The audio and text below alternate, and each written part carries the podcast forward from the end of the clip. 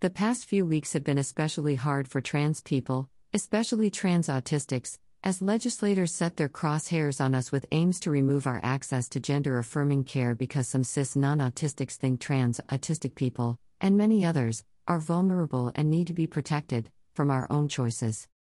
Senate Bill 140 in Georgia, a bill targeting the rights of trans youth to access trans affirming healthcare, added language that included notes about autistic people being more likely to experience gender dysphoria, without also noting it's because we're more likely to be trans. The language of the bill states that gender dysphoria is often comorbid with other mental health and developmental 17 conditions, including autism spectrum disorder. Next, in Missouri, in what has been described as a first of its kind emergency rule by Attorney General Andrew Bailey, a law targeting trans adults with neurodivergence and various mental health conditions, such as depression, anxiety, and autism. Note, this bill was up when I started writing this piece this morning and the link is not working at this time, but I am leaving the link up in hopes it comes back, since I can't find the rule anywhere else. This new emergency rule requires trans people wishing to access gender affirming care to undergo a full psychological or psychiatric assessment, consisting of not fewer than 15 separate, hourly sessions, over the course of not fewer than 18 months to explore the developmental influences on the patient's current gender identity and to determine, among other things, whether the person has any mental health comorbidities requiring any psychiatric symptoms from existing mental health comorbidities of the patient have been treated and resolved before they're able to access care. Additionally, patients seeking gender affirming care, regardless of age, must receive a comprehensive screening to determine whether the patient has autism with a notation that autistic spectrum disorders are overrepresented among adolescents suffering from gender dysphoria and recommending rehabilitative interventions to address autism and steering us into ABA instead of getting to transition. Running trans autistics into ABA, autistic conversion therapy. Doctors must also monitor patients to ensure patients receiving care are not experiencing social contagion with respect to the patient's gender identity. I have many questions about how the annual social monitoring will work. The language in the new regulations doesn't give much to go on. Vagueness like this in legislation leaves far too much open for interpretation.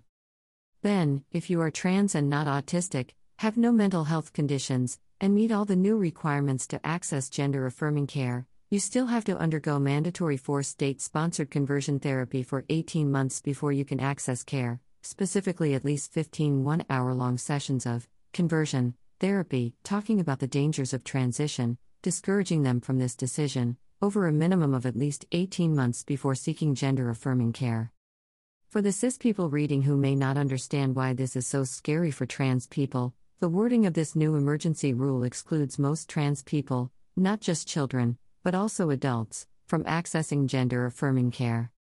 The incongruency many trans people feel, gender dysphoria, causes anxiety and depression, listed as mental health comorbidities in this emergency rule. For a large percentage of us, the answer to the incongruency we experience, gender dysphoria, and the resulting anxiety and depression it causes is transition.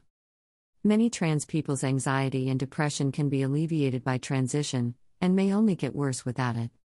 Taking transition off the table until a person is no longer anxious or depressed, when the answer to the anxiety and depression caused by gender dysphoria is transition, means many people may stay depressed and anxious, because the cure for that pain is withheld from them.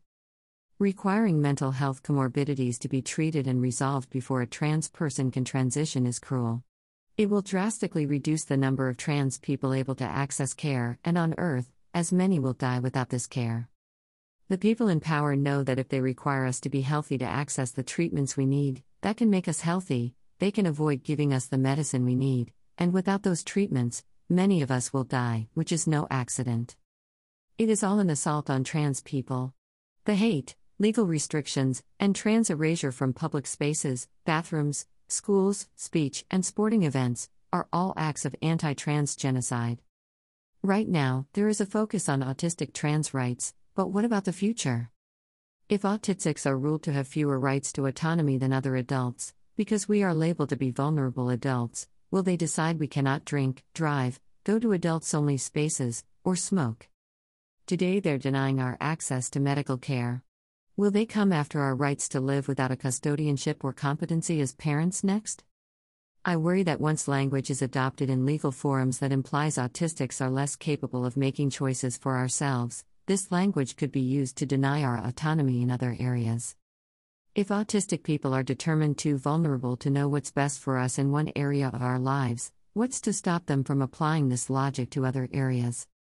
This assault on trans autistic people is an assault on all autistic people, just like this assault on trans autistic people is an assault on all trans people. Additionally, the stripping away of the rights of any one group of people is an assault on the rights of all people, even if you're not autistic, even if you're not neurodivergent, even if you're not trans, they could be, and very likely may, coming for you next. This fight for our rights isn't just trans rights or autistics' rights, this is about human rights. When they take rights from one of us, they take rights from all of us. This is a free post, brought to you by our paid members. You can become a paid member and gain access to additional content. Thank you for reading Neurodivergent Rebels Substack. This post is public, so feel free to share it. Share. Neuro. Divergent Rebels Substack is a reader supported publication. To receive new posts and support my work, consider becoming a free or paid subscriber. Subscribe. Give a gift subscription. If you subscribe before the end of April, your subscription is 25% off forever.